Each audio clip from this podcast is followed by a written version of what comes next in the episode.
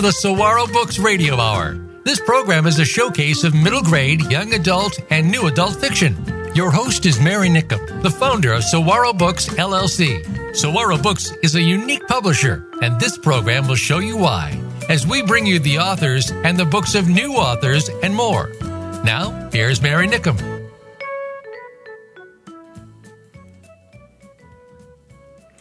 Good morning.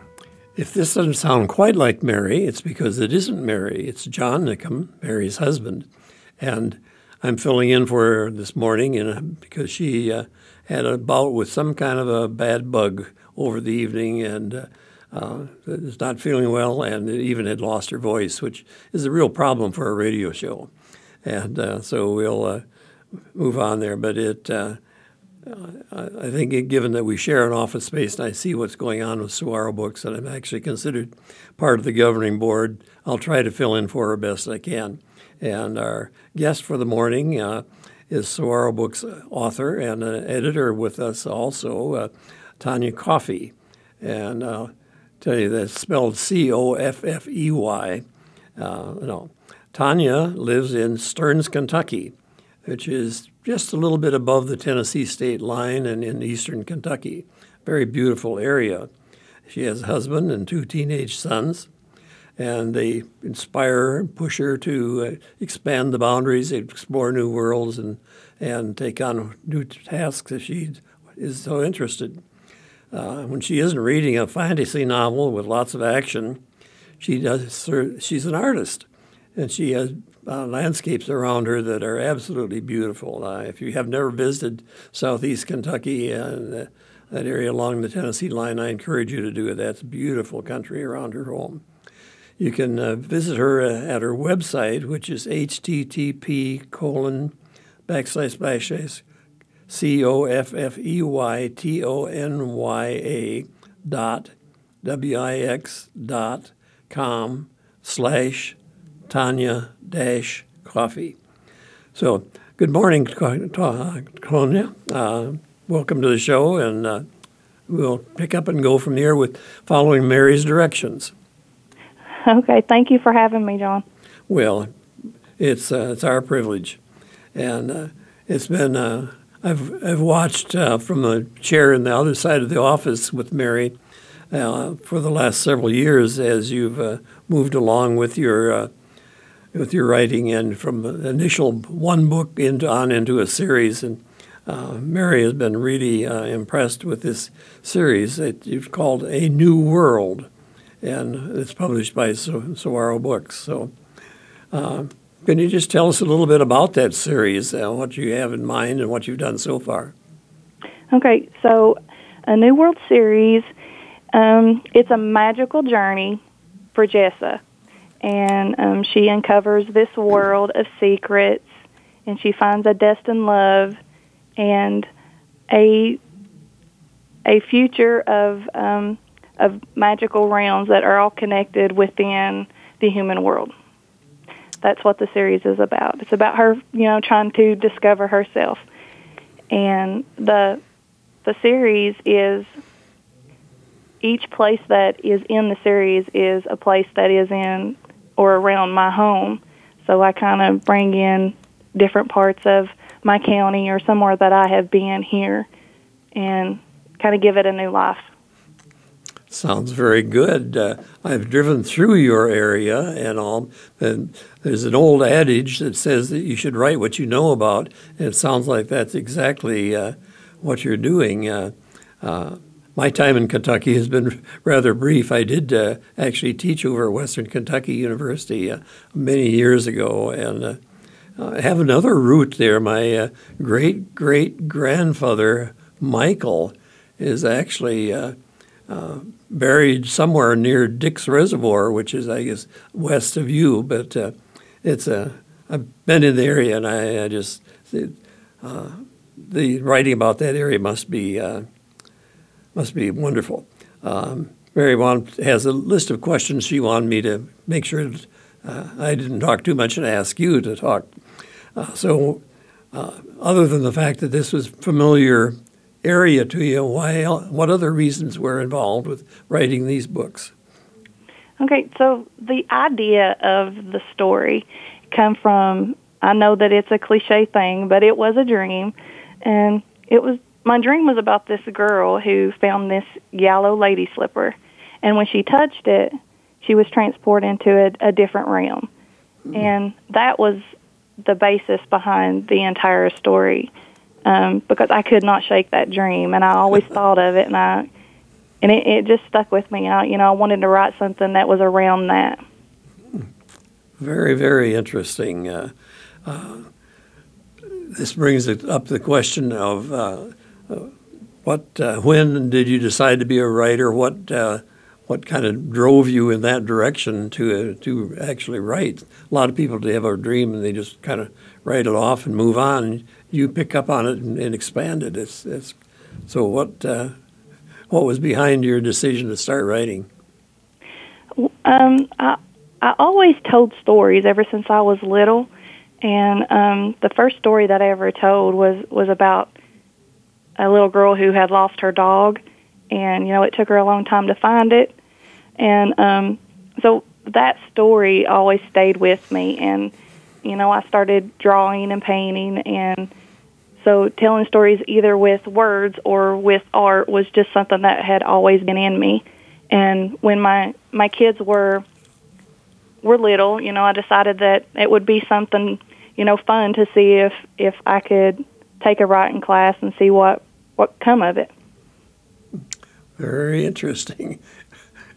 I I have to laugh a little bit at myself and say there were a couple uh, people along the way, teachers and even once in a while my parents.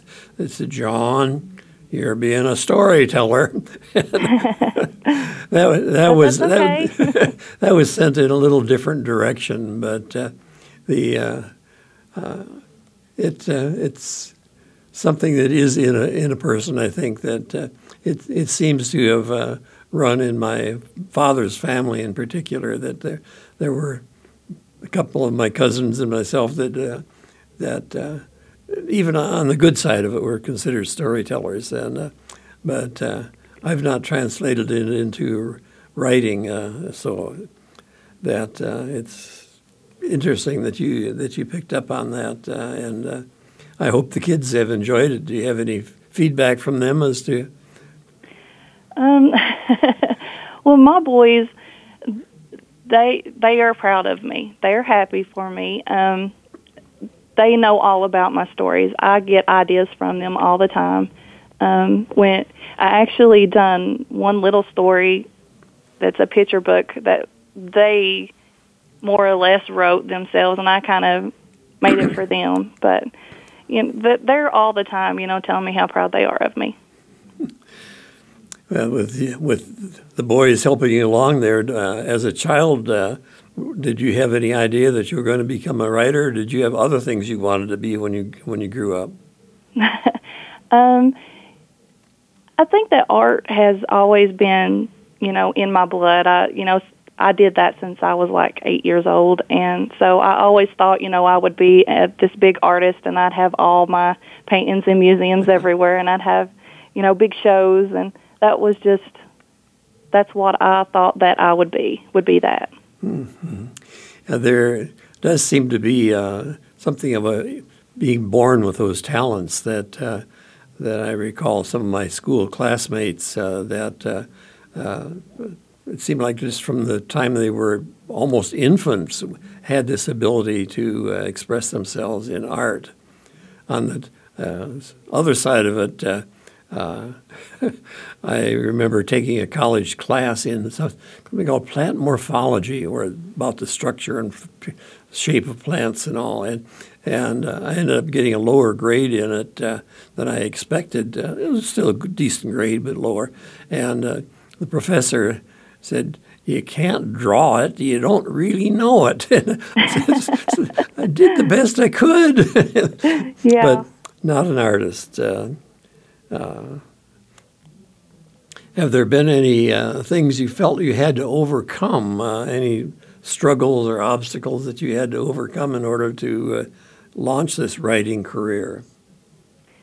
Um, probably mostly just my own self doubt. You know, not not having all the faith in myself that I could do it. You know, my husband and my kids were my big they're my big support, so they're the ones who push me a little bit more. And with them, I think I have more confidence, but I think that's that is my biggest. Mm-hmm.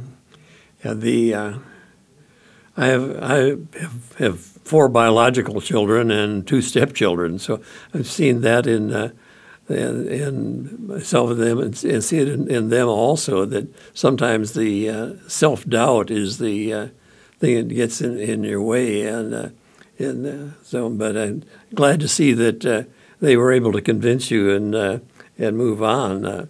the do you have any other book topics? Uh, and you've obviously got your art that you can work on continually, but do you have any other book topics that are kind of in in the queue, waiting to be developed, or will this series uh, uh that you work you have been working on be pretty much of your focus?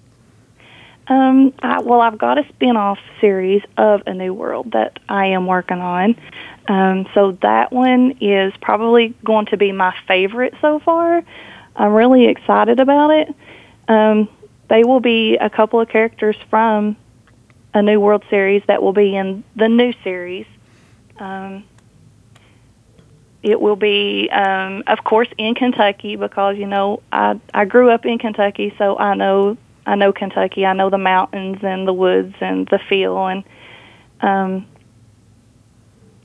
and it will be it will resolve around a a girl and her search for her family. I guess you would say. Um, don't want to give away too much about the story since it's not really you know out there yet. But um, yeah, I'm really excited about it. Will that one be uh, focused also on uh, middle grade, young adult, uh, or? Uh? Um, I believe you know it will be it will be middle grade. I am I'm pretty sure. Um, it's probably the higher side, but um, well the, the the girl in it she she's 15, so mm-hmm. it would be middle grade. I'm I'm sure. Yeah, the uh, do you, so that that'll probably keep you pretty busy from doing uh, any other types of uh, books. Uh, but are there other genre that you think you might enjoy when you complete those projects? Um, yes, there is a contemporary romance that that I am working on also. So I kind of got my my time split between a couple, but um, yeah, I, I've been working on it. Uh, those books are something that I've been working on for a really long time. So they they are for about motorcycles, and so I wanted to do something that was different for young adults. And there's so many books for adults about motorcycle clubs and so forth. And I said, well, it would be fun to see a young adult's perspective in that way. Mm-hmm. So that's what those those books will be about. oh, very interesting. The uh, the uh, uh, I giving them a, a, pretty much a geezer at this stage of my life. I re- things come to mind as you mentioned that, and uh, I remember years ago uh, I was uh, in Ames, Iowa, teaching there at that time, and uh, the uh, at a local service club meeting, the author of a romance series. It, it wasn't uh, necessarily young adult romance or anything. It was just it was pretty steamy stuff and I remember the, the poor lady being terribly embarrassed when one of the club members said, Well, we're always told to write about what we know, and this stuff is pretty steamy. What does that say? like, like, you, she was able to laugh and say, No, that's not me. but, yep, it's uh, not always about you. and uh, uh, Mary, uh, Okay. Uh, I, I, guess that means we should break. Uh, the uh, the uh, we'll let Josh, the our our man behind the scenes here, pick it up, and uh, we'll come back and pick up the story and some of the additional questions after that. And and so it's been most enjoyable so far. I think Mary would have is going to regret that she didn't uh, that she caught this bug and hasn't been able to be here today. So we'll be back with you in a few minutes.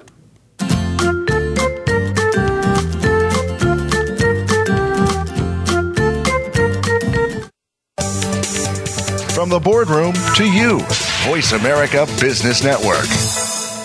Saguaro Books LLC is a publisher unlike most publishers that you've known. What's unique about us is that we don't work with agents. We work directly with the authors. We're a fiction only publisher that specializes in first time authors, middle grade and young adult fiction, and we have a new section for new adult fiction. Find us on the web at saguarobooks.com. All of our books are also available on major ebook sites and a variety of formats. Find something new to put on your reading list today. Visit saguarobooks.com. Do you need directions to solid financial future? If so, the Money Answer Show with Jordan Goodman will provide you with a roadmap to making smart money decisions in every area of your personal finances. Join Jordan every Monday at 12 p.m. Pacific Standard Time, 3 p.m. Eastern for the Money Answer Show on the Voice America Business Channel. Learn how and where to get the best deals on mortgages, cars, and insurance. Find out the best ways to save for college and retirement. Get out of debt, improve your credit rating, and save on your taxes. The Money Answer Show with Jordan Goodman will provide you with great tips on investment opportunities in real estate, stocks, annuities, and other investment vehicles. That's the Money Answer Show with Jordan Goodman on the Voice America Business Channel every Monday at 12 p.m. Pacific Standard Time. If you are interested in the business of rental equipment, be sure to check out Rental Equip Talk Radio with host Donald Charbonnet. We talk to some of the top names in the rental industry, as well as cover topics that include safety, training, fleet management, legal issues, and more. We'll also cover the history and future of the rental equipment industry. Rental Equip Talk Radio can be heard live every Wednesday at 1 p.m. Eastern Time, 10 a.m. Pacific Time on the Voice America Business Channel. When it comes to business, you'll find the experts here. Voice America Business Network.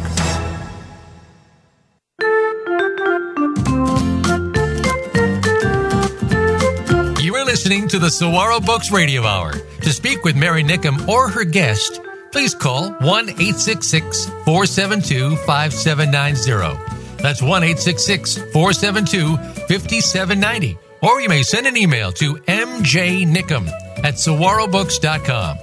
Now, back to this week's program.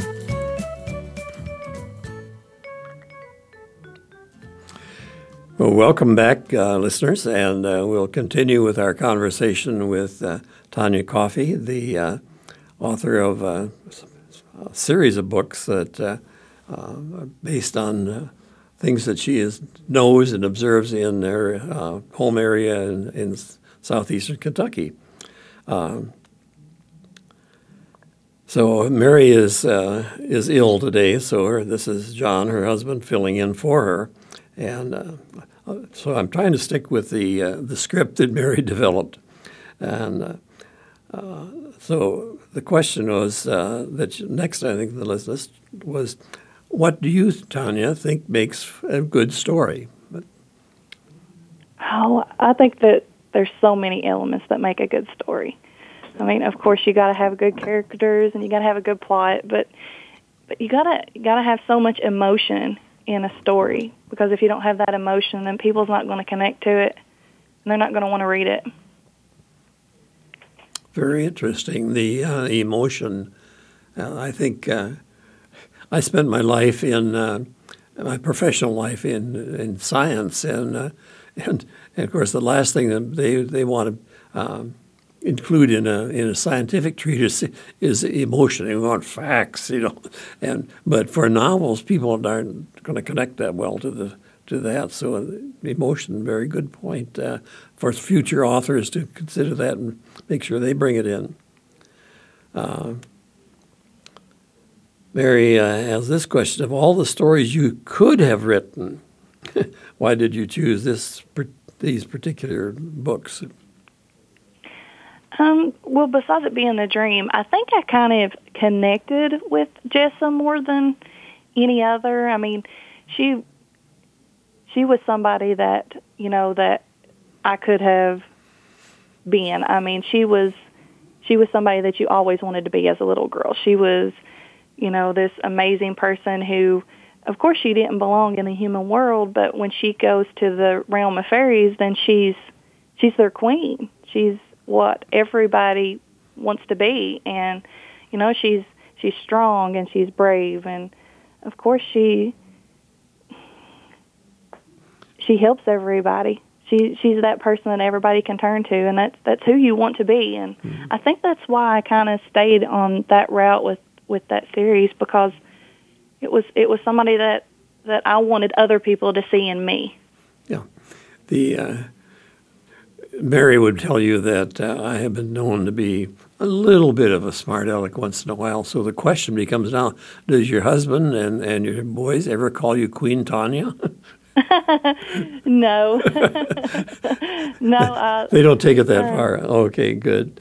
Uh, the uh, uh, another question would be: What was one of the most surprising things you you learned about writing and about yourself in in creating these books? Well, when I first wrote these books, well, the very first story, Harvest Moon. Um, that story was was created by going through the writing class that I took, and I finished it, and that was, you know, when I when I got my certificate for for graduating, and um, it, I was surprised that it took so much time and energy to actually sit down and think about these characters and about this plot and how you're supposed to to make these these people be real people and you're supposed to write this story, you know, so elaborately.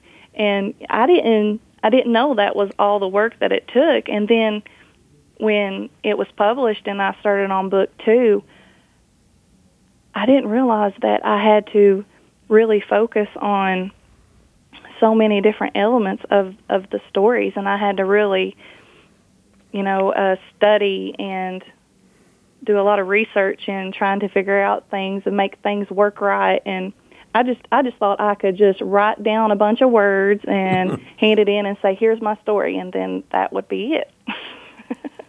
yeah, that whole thing of character development. Uh, I've heard Mary in discussing with other authors uh, and other writers you know, talk quite at length about uh, uh, the difficulty of character development and getting a character that people will identify with and, uh, and all.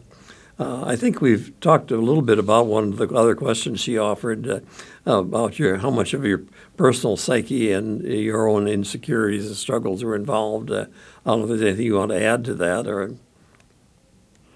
Well, there's a lot of me in in the story. Of course, you know I'm I'm a big romantic, so of course there's there is elements of romance in all of my books because you know I just that's just who I am, and the Jessa herself, you know, the, her likes and dislikes are probably me more than anybody else. Know, I didn't want her to be exactly like me, but I'm sure she she's more me than than I wanted her to be.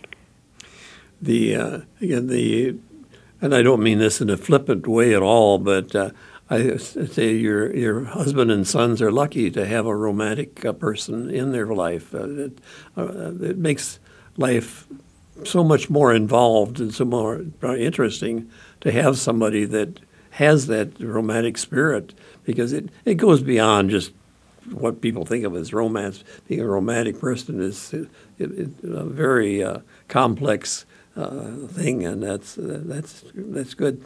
Uh, what do you think? If you have any quirks, uh, what would they be? Okay, so so my biggest quirk is when I first start a story, I I have to write it with a pencil. So I have a one inch binder full of college ruled paper and a pencil, and that's how I start my stories. And it just starts out as maybe um, um, this girl is going to meet this boy, but how am I going to get it there? And so that's how my stories start. I'm so completely different from some people. It just the the stories just kind of come from nowhere and and become what they are. Interesting. The, the I'm uh, reminded of uh, not so much from the standpoint of telling stories, but how strongly I resist becoming a, a computer nerd. That uh, that my office presented me with a computer, and it was probably two years before I ever used it because I was used to writing on pencil and paper, and uh, it's hard. That was hard to get used to composing at a uh, at a type at a uh, uh, keyboard for a computer. But uh, uh, do you hear from your re- do you hear from your readers? Um, I do. I hear from readers. Um, they all tell me how they love Jessa and Micah and how they love the story and and you know, they were sad that I ended it and I said, "Well, you know, you got to let them live their lives. Time to move on." yeah. Very good. The um, the all of this it sounds like you're extremely busy and and uh, I can think back to uh, you've only got a couple of teenagers and, and I had a, a, point in my life where I had four teenagers in the house, and I, I often say the oldest I have ever been was when I was 40 years old, and the house was filled with teenagers. but uh, the uh, do you do you have uh, such a thing as spare time? I do. I am very lucky that I have spare time. You know, my husband he works, and I'm lucky enough that I can stay home and take care of the house and and my kids i mean i have I have one in college and the other one's a senior in high school. So i i get to write when when i have that urge that i've got to write something down. And you know and i paint when when someone asks me for for something. You know i usually do a lot of portraits. And you know that that's my day you know. I, i'm lucky. Well it's it's great to feel that way uh, on it. That uh, the uh, as a first half of my professional career was in the college university world, so I always have to ask uh, when there's someone going to college, where is your son going? He's going to Eastern Kentucky University. Okay. Now the uh, my most memories of, of Eastern Kentucky was when I was there at Western Kentucky and uh, the Eastern was the most dreaded foe, I think, when it came to the basketball court in particular. The uh, you know, but uh, the uh, it's uh, my own teaching ranged all the way from uh, like Western Kentucky and South Dakota State, which are mostly uh, rural kids that were looking at education as a way to move their life forward to I did spend several years at Cornell University, and the there was a difference uh, in the uh, basically kids, but still there was a difference in those that uh, had lived a different life than uh, those of us from a rural background. So it's that's interesting. The do you have suggestions for listeners as to how they can become better writers? Um, I'll just say stick with what you know, write what you know, because if you do, then you're you're a lot more focused on what you write than if you try to do something that you have no idea about. Because trying to make yourself do so much research to figure something out, it's you're not going to put your heart into it. The uh, the amount of research involved. One of uh, Mary has only written a couple books uh, herself, and the second one was uh, a girl named Mary, which is about Mary, the mother of Jesus, and her life before uh, becoming the mother of Jesus, uh, which was young, actually a young woman when that had, came about. But uh, she uh, had to do an enormous amount of research on what life was like for a young girl in Israel at the time of so. Oh. And I say that was hard. Yeah, that that was hard. Um, did uh, publishing that first book uh, change your process of writing? Um, yeah, I think I I do do research first. Um, I when I I'll write write it on the paper and then I'll type it out and I print it out and then I rewrite it and then I do it all again. Before when I that first book I did it one time and then I edited it and then I reread it and added more stuff. But now I think that I go through it, and I think I probably do it four times now, and before I would only do it twice. Okay, I think that uh, I'm trying to see here on my prompt here as to what our time is here, but uh, the uh, we've got a little time, I think, before uh, we take another break.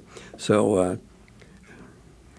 need to break. Okay, think uh, we're going to break, and uh, after we come back, I'll have a couple questions, and then uh, it'd be good for you to uh, read uh, some of the materials from a book of your choice there.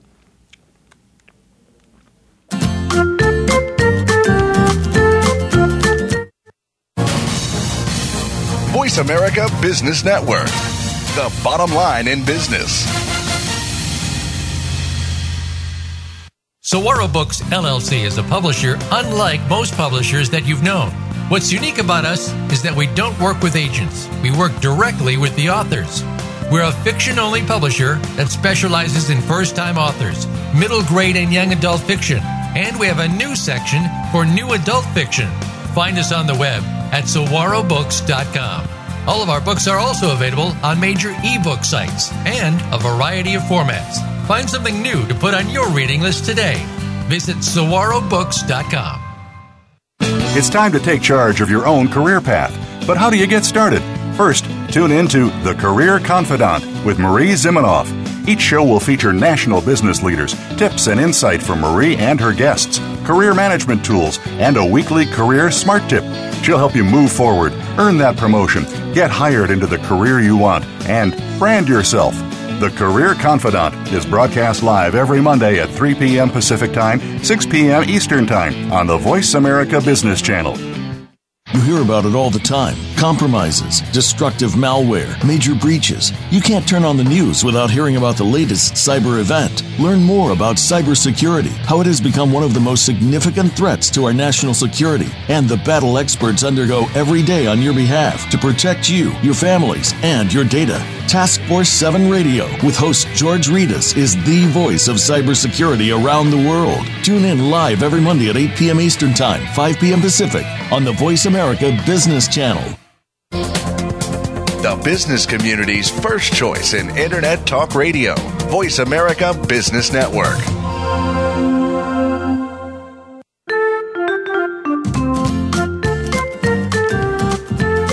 You are listening to the Saguaro Books Radio Hour. To speak with Mary Nickum or her guest, please call 1 866 472 5790. That's 1 866 472 5790. Or you may send an email to mjnickum at saguarobooks.com. Now, back to this week's program. Welcome back, uh, listeners. And uh, this is John Nickum, Mary's uh, husband. She's not feeling well today, so uh, we're uh, I'm filling in and trying to trying to handle things that she would uh, want to know about. one thing before we lose, run out of time or anything, where can listeners purchase your books? Okay, so all the books can you can buy them anywhere books are sold. So Amazon and iTunes and Barnes and Noble, all the good places. Good. And uh, one interesting one that uh, uh, Mary had never mentioned this one to me. She said, basically, what would you like your epitaph to be? What words would you leave the world when you uh, leave the world with when you when you're gone? Um, never stop believing because I mean when you believe in yourself okay. and what you can do, you can you could do anything. You could conquer the world. Very very good. I really uh, uh, that was. Uh, I'd like to say one of the reasons I have spent quite a bit of my life teaching, and uh, it was uh, when I left teaching and went into Washington, D.C. to try to make a difference in the bureaucracy. That was one of the things I kept in mind that you can make changes, it can be done. Uh, and we'll not go into politics now, but that's uh, it's very important to uh, keep that in mind. So uh, the uh, let's see. Uh, well, I guess Mary wanted listeners to know where they could learn more about you and uh, and your books. Would the website so, be the best bet? Yes, the website is the best place to to find me. I mean, they they have any questions or anything, they can send me a a message on there, and all the books can be found on there. A little bit about me, and any upcoming news. Okay, and uh, if uh, I have on my own a little bit uh, there. I did take a look to see what is online to, about Stearns County, with uh, Kentucky, and uh, there's some very interesting information there. Not specific to you, but about the area you live in and and where it's going.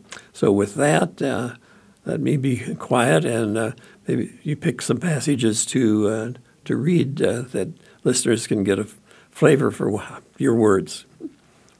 Okay.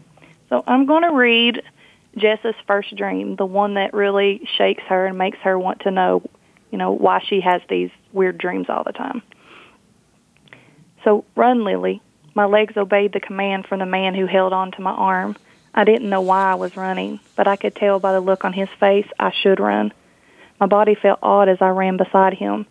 I wasn't the woman, but I felt connected to her somehow.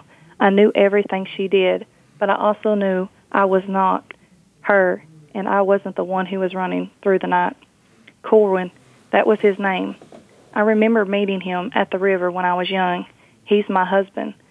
Through my peripheral vision, I saw Corwin's profile. He had dark hair like stained walnut, and when he glanced at me as he helped me over the fallen trees, I saw eyes bluer than any ocean. His face was set in a hard frown with wrinkles pressed between his brows. I had only seen that look on his face once, when his parents died, my heart picked up the pace with my own worry. We were in trouble. A loud howl erupted behind us. I stumbled over the underbrush as a chill ran from head to toe. I knew at that moment why I was running. They were coming. They were the creatures my people said didn't exist anymore, that they'd died out when the ancients and the sylphs began the war. The war lasted ten years and nothing was gained. The people from the colonies were cast from their homes and lost. Ancients were extinct, and the sylphs took over what was left. I am a sylph. Hurry, Corwin pulled me through the darkness. They are coming closer. One after another, the howls erupted around us. My breath caught in my throat as trees crashed to the ground like dominoes following us. We weaved through the gray trees following a single ray of moonlight. It was our beacon in the darkness, leading us either to safety or to our demise. The sound of running feet like a pack of wolves came closer. Their paws snapped branches. A growl from ahead blocked us. We eru- abruptly stopped, sinking into the mud beneath our feet. Sweat trickled down my spine as I tried to steady my heart. My eyes darted into the darkness, trying to find the animals. I wanted to see them, but deep down, I knew where each one stood. I could feel their presence, and they radiated evil. Yellow eyes appeared before us from the blackened bushes. They seemed to peer into my soul as they stared at me. Corwin pulled me against his chest, shielding me from the sight. I didn't resist. I knew I didn't want to see what came next. As if in a clockwise motion, another beast came from the darkness, enclosing us in the center of his or her trap. Tears came to my eyes and I squeezed them shut. As the howls of victory burst out in song, my memory went to a baby, my baby. She lay in a bassinet that was made of vines gathered from the trees in the forest. She lay looking up at candles floating in the air. The flickering light illuminated the rock walls encircling her. I began to cry at the sight of my child. Hush, Corwin soothed. This is for her, so she will live. I looked up at his face, his eyes filled with more emotion than I could ever imagine. I know. It is our sacrifice. I swallowed hard as I tiptoed to reach his lips. A beam of red light burst from the beast. My body began to sizzle, and fire spread in waves. Pain I had never experienced before spread across my flesh. Thousands of tiny stings started at my toes and rose to my neck. Heat engulfed me. The smell of burning hair seeped into my nostrils. I gagged from the stench of my melting skin. Corwin's eyes were on me.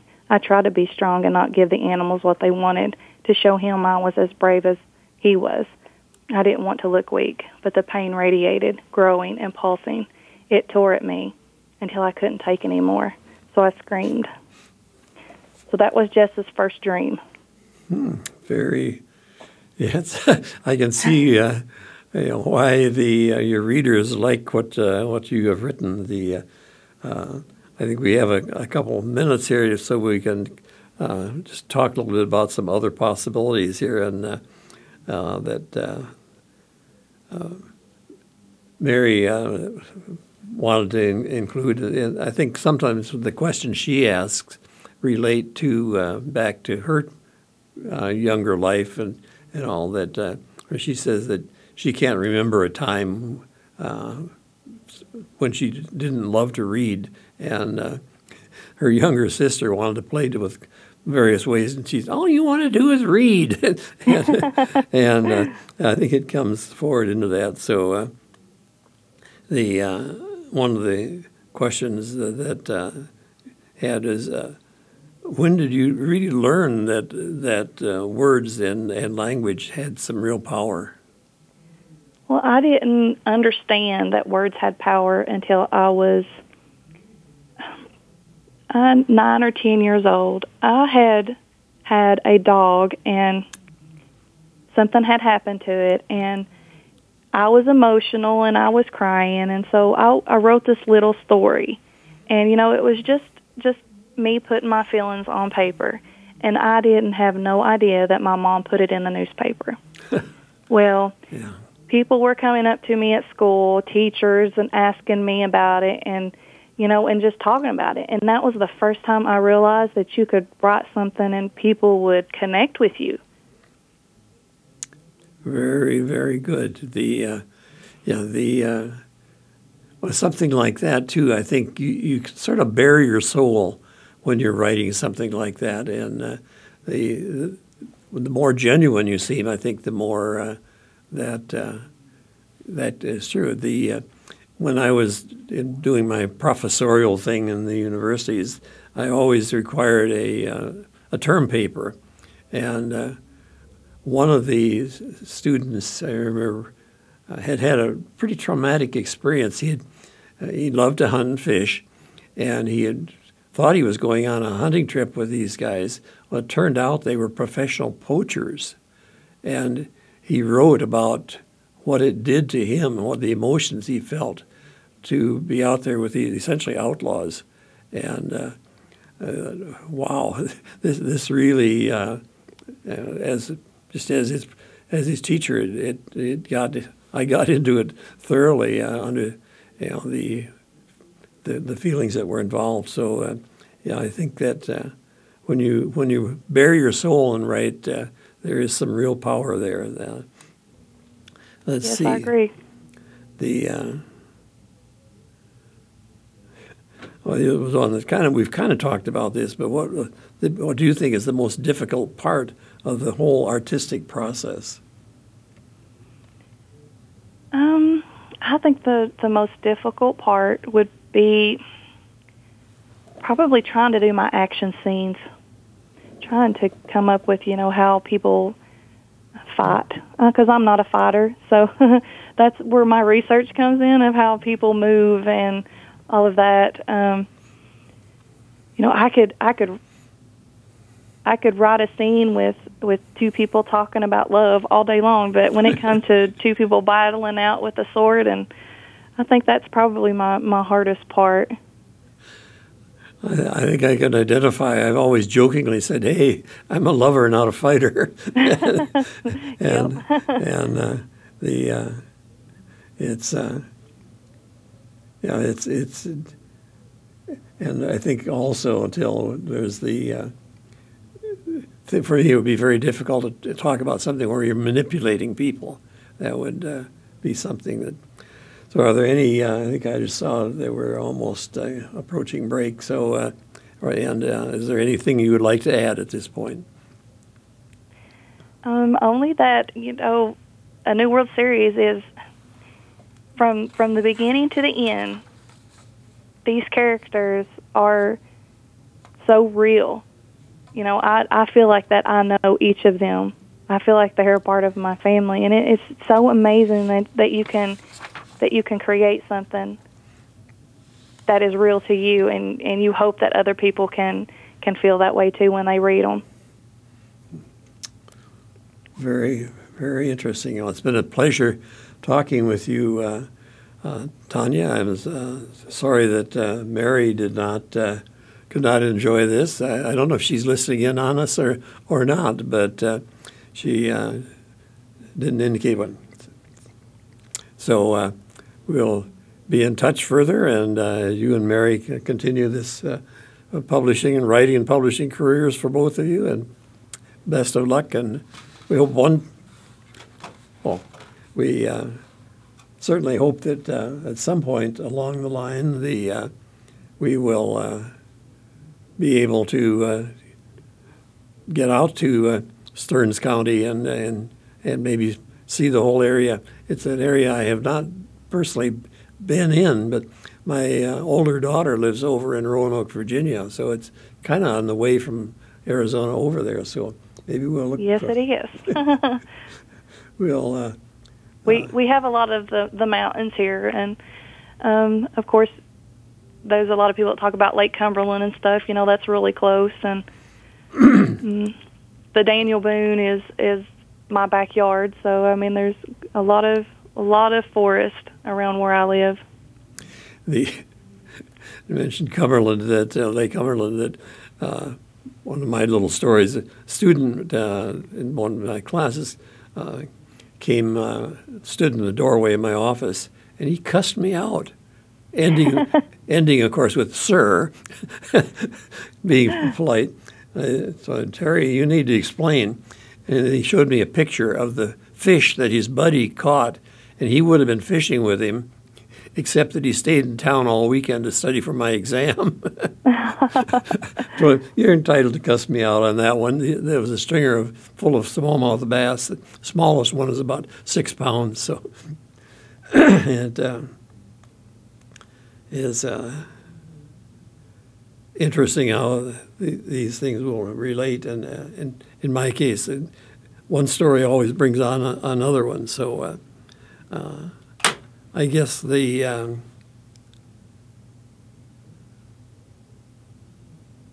oh, I've got a little note here that says we've got some time left, quite a bit of time. And okay, do you have anything else that you would like to read, or that, that was? Okay, um, well, I can read my favorite scene out of all the books. That would be great. Okay. Standing in the forest, shadows drifted from the horizon as the night covered the land. The moon, large and round, a hint of pink along the edge, hung high in the blackened sky. I stared out at the darkness. The light highlighted enough of the vegetation I could see, but most was as dim as the heavens above me.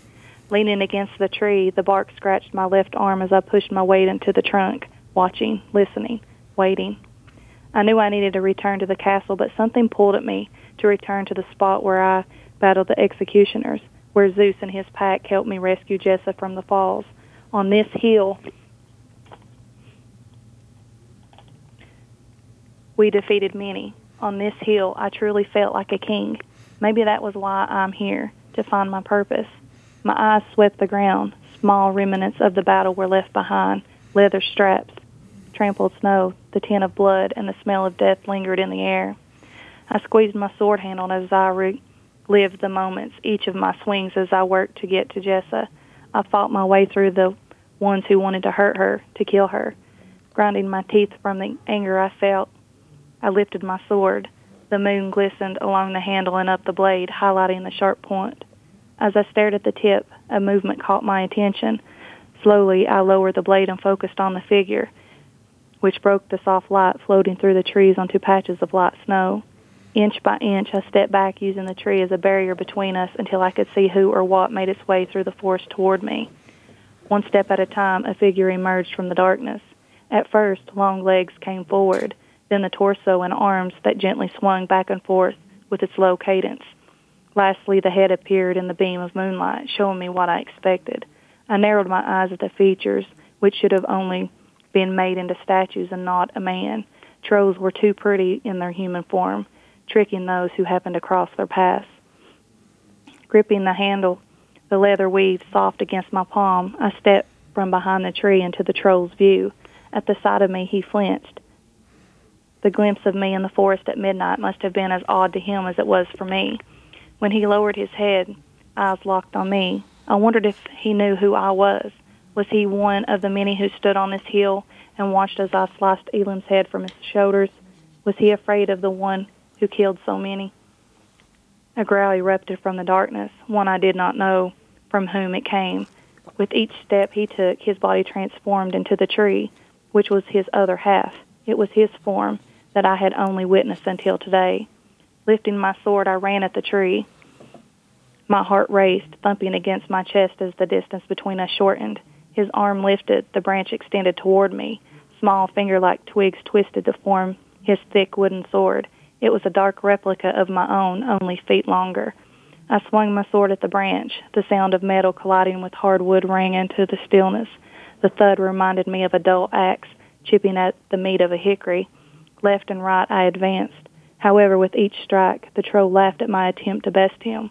Bark flew into the air from the spot where my sword made contact with his wooden flesh. The sound of his laughter mocked me with each attempt. Frustration fueled me. Faster and harder I swung as I tried to defeat the troll. My breath came rapidly, but I was not ready to stop, not until the beast was lying on the ground at my feet in a pile of sawdust. So that is my was my favorite scene to write.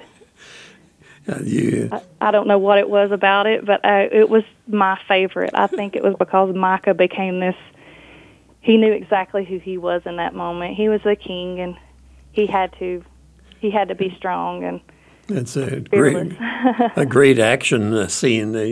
It's not having lighting or having trouble writing action of that sort. Uh, you did a pretty good job there. I, uh, Thank you. A, a question that uh, Mary did not include, but I'll throw it in because I, I see it coming up again and again uh, among uh, the uh, authors that uh, are with Saguaro Books and uh, that contact Saguaro Books. they often think that getting the book published, well, they think that getting it writing written was the first was all they needed to do. Well, there's from that first writing until the the publishers get through with their editing and and all that goes into that. There's, there's quite an effort there. But probably the biggest surprise that, from at least from an observer point of view, uh, sitting in a desk uh, that's that's right across from Mary's, is that it comes as a real shock to many many authors that they will have to do the bulk of the promoting themselves. The publishers do not really do that, even for the big authors, the uh, you know the if you know Michelle Obama has written a book, you know she still has to do much of her own promotion, even though it's with one of the big publishers. So, uh, what uh, what have been your experiences in finding uh, outlets to promote your book? You said it was available through Amazon and uh, and Barnes and Noble and several places, but do you do things locally to promote your books or on a broader scale within the area or within the country? What, what's your um, experience um, with promotion? Well, with promotion, I, most of my promoting is is online. Most of it is through newsletter swaps with other authors, um, through giveaways, and um, through just just in different places on like Facebook. There's there's a lot of groups on there. Um, you can have you can you can do a lot of book talks on um, blogs and you can do interviews on blogs and you know just anywhere that I could to to get my books out there is what I would do. Um, um, I'm one of those people, you know, because you know we we only have one income here at the house, so you know it. I really have to watch what I spend mm-hmm. when it comes to promoting and to the books and stuff, and so I think that's probably you know one of the things when when I look at, at promoting, I always try to do something that's free or you know I help out an author, they help me out. Yeah. So that I mean that that that's a big thing in the author community, I believe. Um, in in town, um, the local library is is a big help to me. You know, I love all them ladies out there, and they always help me when when a new book comes out. They always, you know, have a book signing and and they always let me come in and read every now and then, and so I always have fun with them. And well, that yeah. sounds good. It's been great talking with you, uh, Tonya, and uh, till we meet again, best of luck on everything. So, thank you very much for having me.